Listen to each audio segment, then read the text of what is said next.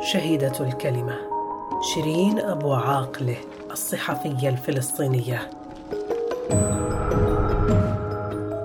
لم تفاضل يوما بين معاناة الصحفي الفلسطيني والإنسان الفلسطيني. حياة كل فلسطيني إحنا عايشينها يوميا. يعني أنا لما بخرج من بيتي بدي أتوجه لعملي. أنا بدي أمر بحاجز عسكري. المزارع بده يطلع بده يروح على أرضه ممكن غير مسموح له إنه يزرع زيتونة. الطفل بده يروح على مدرسته ممكن يلاقي الجندي بالطريق بيضرب عليه قنابل غاز عيلة نايمة في بيتها ممكن تتعرض لتكسير البيت والسيارة وأحرقت عائلة فلسطينية على يد مستوطنين في بيتهم. أنت مش بحاجة تتحركي تطلعي من بيتك. أنت الاحتلال محاصرك. سواء كنت أنت في غزة أو كنت في القدس أو في الضفة الغربية. انت أنت حتى عشان تروحي تصلي سواء في المسجد الأقصى ولا في كنيسه القيامة أنت بدك إذن من الاحتلال.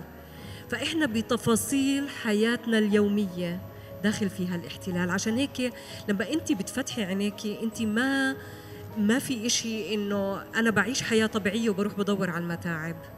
لا إحنا هاي حياتنا. فكان اختيارها للمهنة الإعلامية القرب من الإنسان فنالت محبة تمثلت في وداعها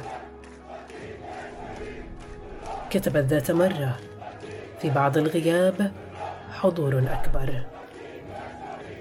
هي بنت القدس التي احتلت قبل ولادتها بثلاث سنوات فكانت الشاهدة على انتهاك المحتل للأرض والإنسانية. إحنا من يوم ما وعينا وإحنا في هذا الاحتلال.